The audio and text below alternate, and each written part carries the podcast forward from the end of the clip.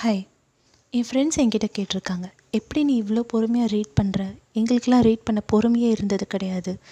Books ரொம்ப boring reading is not my cup of tea அப்படின்ற மாதிரி கூட என்கிட்ட சொல்லியிருக்காங்க. ஆனால் உண்மையை சொல்லணும் அப்படின்னா அவங்க செலக்ட் பண்ண புக் தப்பானதை தவிர அவங்களுக்கு ரீடிங் பிடிக்கல அப்படின்லாம் கிடையாது. ஒரு எக்ஸாம்பிளுக்கு சொல்லணுன்னா ஸ்கூலில் வந்து நமக்கு பிடித்த சப்ஜெக்ட் பிடிக்காத சப்ஜெக்ட்னு இருக்கும். பிடித்த சப்ஜெக்டோட கிளாஸில் ஹோம்ஒர்க் கொடுத்தாங்கன்னா உடனே செய்வோம்.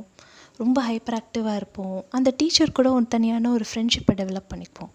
ஆனால் அதுவே பிடிக்காத சப்ஜெக்டில் கிளாஸில் தூங்காமல் கவனித்தாலே போதும் அப்படின்ற மாதிரி இருக்கும்.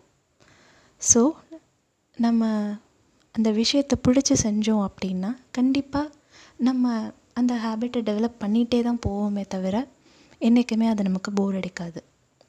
ஸோ எப்படி நல்ல புக்ஸை செலக்ட் பண்ணுறது அட போப்பா காலையில் எனக்கு என்ன சாப்பிட்ணுன்னு கூட செலக்ட் பண்ண தெரியாது. ஹோட்டல் மெனுவை பார்த்தாலே நான் கன்ஃபியூஸ் ஆகிடுவேன் இதில் என்ன புக்கை செலக்ட் பண்ணணும்னு எனக்கு எப்படி தெரியும் அப்படின்னா சின்ன சின்ன க்ரைட்டீரியா சொல்கிறேன் அதை மட்டும் நீங்கள் ஃபாலோ பண்ணிங்கன்னா கண்டிப்பாக உங்களாலேயும் நல்ல புக்ஸ் சூஸ் பண்ண முடியும்.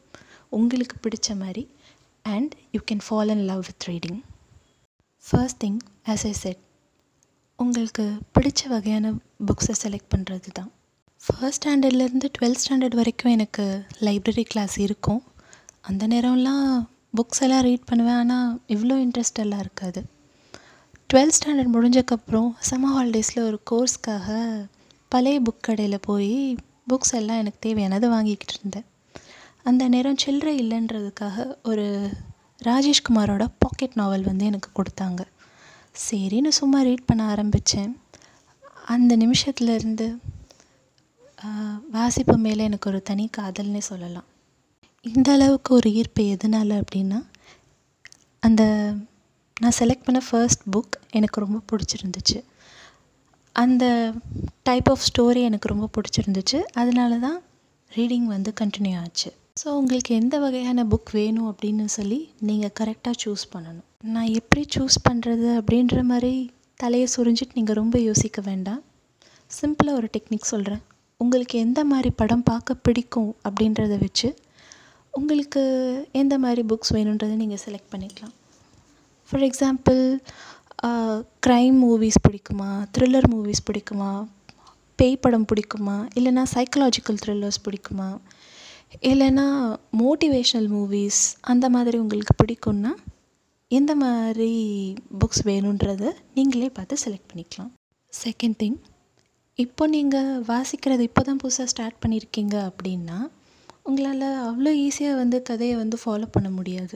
பிகாஸ் ஒரு நாவல் அப்படிங்கிறது கண்டிப்பாக ஒரு நூறு பக்கத்தை தாண்டி அந்த மாதிரி தான் இருக்கும். ஸோ அந்த மாதிரி நீங்கள் வாசிக்க ட்ரை பண்ணும்போது கண்டிப்பாக உங்கள் மைண்ட் டைவர்ட் ஆச்சுன்னா உங்களுக்கு அடுத்து வர பேஜஸில் இருக்கிற கதை வந்து புரியாமல் போகிறதுக்கு நிறைய சான்சஸ் இருக்குது and you may hate reading so நீங்கள் என்ன பண்ணலான்னா முதல்ல அந்த புக்கை வந்து ரெஃபரன்ஸாக வச்சு மூவி எடுத்திருப்பாங்க இல்லையா? அந்த மூவிஸை நீங்கள் பார்த்துட்டு அதுக்கப்புறமா அந்த புக்ஸ் நீங்கள் படிக்கலாம். ஸோ உங்களுக்கு வந்து அந்த கதையை வந்து ஈஸியாக ஃபாலோ பண்ண முடியும். அண்ட் லாங்குவேஜ் uh, வந்து உங்களுக்கு அவ்வளோ காம்ப்ளிகேட்டடாக தெரியாது. மூவிஸ் மட்டும் இல்லை சீரீஸ் கூட நீங்கள் ட்ரை பண்ணலாம். Uh, ஃபாரினில் வந்து ரொம்ப ஃபேமஸான ஒரு series thirteen reasons why game of thrones lord of the rings Sherlock Holmes இந்த மாதிரி சீரீஸை நீங்கள் பார்க்கலாம். இல்லைனா இந்தியன் மூவிஸ்னு நீங்கள் பார்த்து டெல் ட்ரீம்ஸ் அப்படின்னு சொல்லிட்டு சிட்னி ஷெல்டன் எழுதின ஒரு நாவல் இருக்குது அது வந்து நைன்டிஸ் கிட்ஸோட ரொம்ப ஃபேவரட்டான மூவிக்கான ஒரு இன்ஸ்பிரேஷனாக அந்த புக் இருக்குது அந்த மூவி பற்றி என்ன ஒரு ஸ்பெஷாலிட்டினா எல்லா நைன்டிஸ் கிட்ஸும் கண்டிப்பாக இந்த படத்தை பற்றி ஸ்கூலில் பேசாமல் இருந்திருக்க மாட்டீங்க. அண்ட் இந்த படத்தை பார்த்துட்டு பல பேருக்கு கெட்ட கனவு கண்டிப்பாக வந்திருக்கும். அண்ட் இன்னொரு மூவி கண்டிப்பாக இப்போது எல்லாருக்கும் நான் சஜஸ்ட் பண்ணலாம். ரீசெண்டாக நம்ம எல்லாரையும் விட்டுட்டு போன ஆக்டர் சுஷாந்த் சிங் ராஜ்புட் அவர் நடித்த கைப்பூச்சி அவர் இன்ட்ரடியூஸ் ஆன மூவி அது வந்து த்ரீ மிஸ்டேக்ஸ் ஆஃப் மை லைஃப்னு சொல்லிட்டு சேத்தன் பகத் எழுதின ஒரு நாவல்லேருந்து இன்ஸ்பயர் ஆகி எடுத்த மூவி ஸோ இந்த படம் பார்த்துட்டு நீங்கள் அந்த நாவல் ரீட் பண்ணலாம். அண்ட் சேத்தன் பகத்தோட நாவல் வந்து இங்கிலீஷ் எல்லாமே ரொம்ப சிம்பிளாக இருக்கும். அதனால் உங்களால் ஈஸியாக ரீட் பண்ண முடியும். டிக்ஷனரி கூட உங்களுக்கு தேவைப்படாது. எந்த ஒரு வேர்டோட ரெஃபரன்ஸ்க்கும் அடுத்தது நிறைய பேர் சொல்லலாம். நாவல் உட்காந்து வாசிக்கிற அளவுலாம் எனக்கு டைம் இல்லை. என்ன தான் படத்தை பார்த்தாலும் எனக்கு நாவல்லாம் உட்காந்து எனக்கு ரீட் பண்ணுற அளவுக்கு பொறுமை இல்லை அப்படின்ற மாதிரி சொல்லலாம். அந்த மாதிரி இருக்கிறவங்க வந்து ஷார்ட் ஸ்டோரிஸ் ட்ரை பண்ணலாம். ஷார்ட் ஸ்டோரிஸ் கிட்டத்தட்ட சொல்ல போகணுன்னா நூறு வார்த்தையில் எழுதுகிறவங்களும் இருக்காங்க. பத்து பேஜ்க்கு எழுதுகிறவங்களும் இருக்காங்க. உங்களுக்கு எந்த மாதிரி சூட் ஆகும் அப்படின்றத பார்த்துட்டு ஷார்ட் ஸ்டோரி நீங்கள் செலக்ட் பண்ணிக்கலாம். அண்ட் இதுவே நீங்கள் நான் ஃபிக்ஷன் மோட்டிவேஷன் அந்த மாதிரி செலக்ட் பண்ணுறதா இருந்தால் ராபின் சர்மாவோட புக்ஸ் அவரோட புக்ஸில் வந்து முக்கால்வாசி பார்த்தீங்கன்னா ஒரு டாபிக் எடுத்திருப்பார். அந்த டாப்பிக்கில் வந்து மூணு இல்லைன்னா அஞ்சு பேஜ் தான் எழுதியிருப்பார். அதனால் நீங்கள் டக்குன்னு குயிக்காக வாசிக்கிற மாதிரி இருக்கும். அதே மாதிரி அவரோட இங்கிலீஷும் ரொம்ப சிம்பிளாக தான் இருக்கும். அப்புறம் ஒரு அடிஷ்னல் பாயிண்ட் நீங்கள் புக்ஸ் வந்து செலக்ட் பண்ணணுன்னா கொஞ்சம் டைம் ஸ்பெண்ட் பண்ணி பக்கத்தில் இருக்கிற ஒரு கடைக்கு போய் புக்ஸ் வாங்குங்க. செகண்ட் ஹேண்ட் புக்ஸாக கூட இருக்கலாம். ஆனால் தயவு செஞ்சு ஆன்லைனில் வாங்காதீங்க. ஏன்னா ஆன்லைனில் வாங்கும்போது அவங்களோட மார்க்கெட்டிங் கிம்மிக்ஸ்க்கு நீங்கள் விழுறதுக்கு கூட நிறையா சான்சஸ் இருக்குது எந்த ஒரு பொருளை வந்து அதிகமாக மார்க்கெட்டிங் பண்ணுறாங்களோ அது அவ்வளவோ வந்து எல்லாருக்கும் சூட் ஆகாது அப்படின்றது என்னோட தனிப்பட்ட கருத்து. பெஸ்ட்டு செல்லர்ஸ் இது இன்னும் கொஞ்ச நேரத்தில் ஸ்டாக் முடிய போகுது அப்படின்ற மாதிரி சொல்லுவாங்க நம்பர் ஒன் திங் ரெண்டு லட்சம் மக்களுக்கு பிடிச்சது உங்களுக்கு பிடிக்காம போகலாம்.